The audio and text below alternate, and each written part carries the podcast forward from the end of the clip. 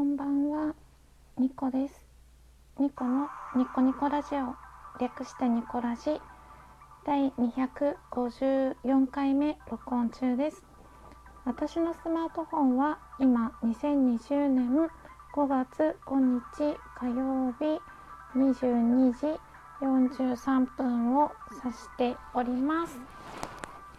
明日でゴールデンウィークが終わるびっくり。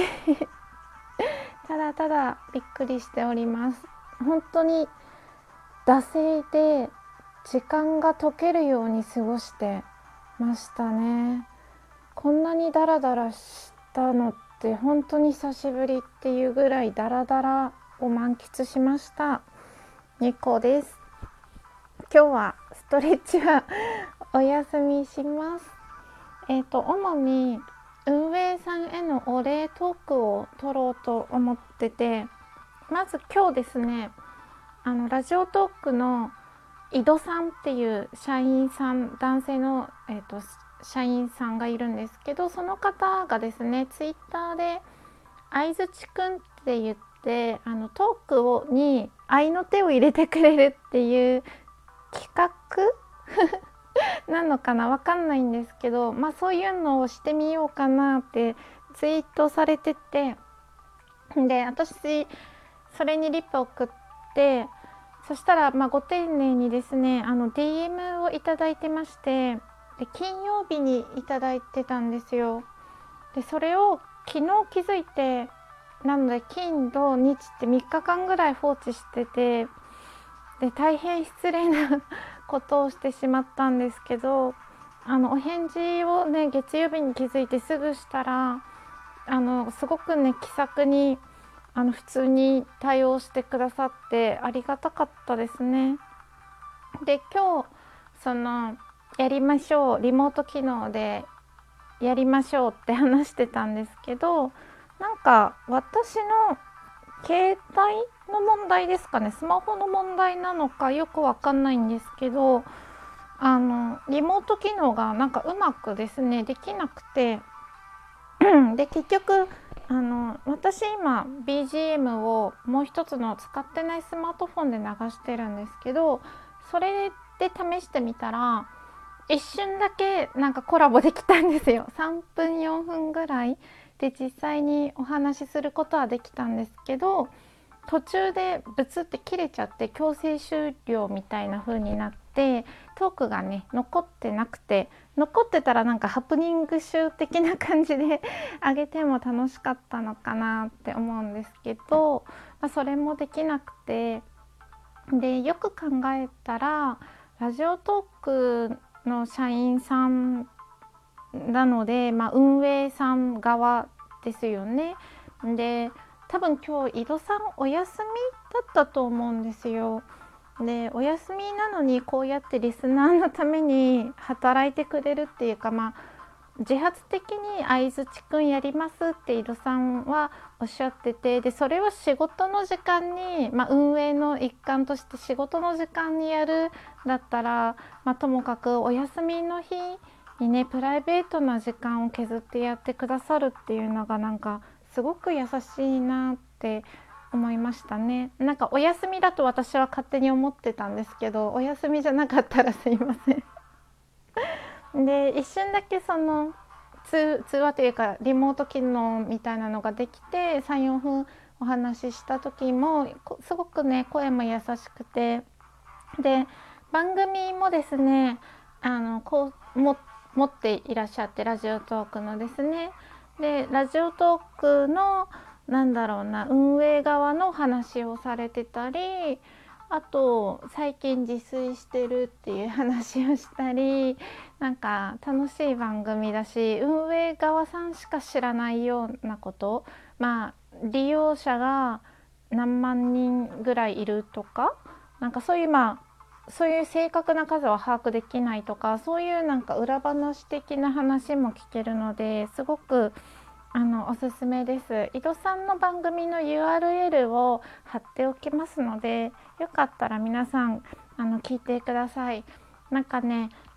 みんなそうなんですけどあのある程度なんだろう声の勉強をしてるとかうんまあナレーターとか声優さんの経験があるとか喋りのプロプロじゃなくても、まあ、演技演技経験があるとかそういう人って初回からうまいんですよ。やっぱり喋り慣れてるなって感じなんですけどなんか井戸さん多分その前はなんか CM 作る会社にいてナレーターのの前の前の仕事みたいななんか文字数とかを確認する仕事とかもされててナレーターの前にちょっとそういうのしゃべるっていうのはされてたみたいなんですけどやっぱり多分私たちと一緒でこういうふうに音声配信をされたことがなくてで第1回目はやっぱりなんかみんなと同じで誰しもそうなんですけどちょっと緊張して初々しい感じのかなんだろう声とかが取れ取れててで更新するにつれてすごくね喋り慣れてきてるのが分かるんですよ。なんかそれも楽しい聞いてて楽しいなって思ってて、まあ素敵な番組なのであのぜひぜひその初回の初々しさから どんどんどんどんあのお話はね最初から上手なんですけどやっぱり慣れてくる喋り慣れてきてリラックスしてる感じとかの変化その最初の初々しさの緊張感からリラックスへの変化とかそういうのをね聞いてもらえたらいいなって思います。っていうかもう6分になってしまいました。えっと、もう一つお礼をずっと言いたかったのがあって あの私12月の30日に2019年12月30日にあの紙にまつわる失敗談というトークを取りましてこれがラジオトークの運営さん側があのラサーナのシャンプーとトリートメントをあのプレゼントしますよっていうプレゼント企画で「ハッシュタグ紙にまつわる失敗談」っていうことでトークをとって30名か20名か忘れたんですけどあの当選した方にはその景品をあげますっていう感じで企画をされてたんですね。で私はあシャンプー欲しいと思って普通にまあと取ったんですよ何でもない話をね。でもなんかもっとね面白い話してる人たくさんいたと思うんですけどなんか当たって当選しましてでそれをあの使おうと思ってたんですけどそのシャンプーとかが届いたのが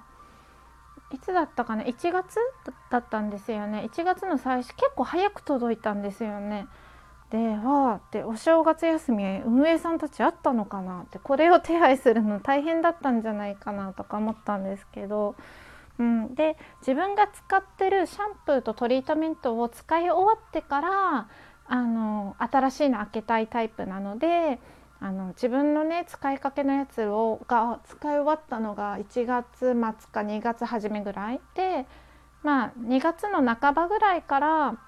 いただいたラサーナのシャンプーとあのヘアエッセンスというかな洗い流さないトリートメントを使ってるんですけどめっちゃくちゃいいですこれ。まずですね香りがなんか甘い香りですごく癒されるんですよ。で甘いフローラルな香りバラバラっぽい香りだったんですけどあのそういうのが苦手な女性もいるじゃないですか。でもあのシャンプーの残りががあんまりないんですよ。で私それはまあ香りシャンプーの残りがが強く残った方がいいって人もいるだろうしあの自分のヘアセットの、まあ、ヘアオイルとかワックスとかの香りが好きだからあんまり残らないでほしいって人もいると思うんですけど私は残らないのが好きなタイプなのでその洗ってる間はすっごくいい香りがして幸せであのお水ですすいだらお湯？お湯ですすいだらあの匂いがきれいに取れてでトリートメントも同じ香りなんですけどトリートメント塗ってトリートメントは残りががほんのりする感じですね。で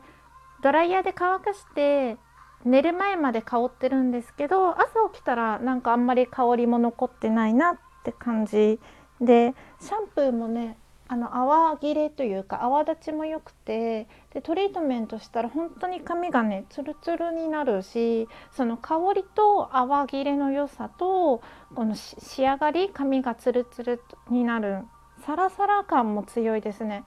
なんかサラサラが6割ツヤツヤが4割って感じなんですけど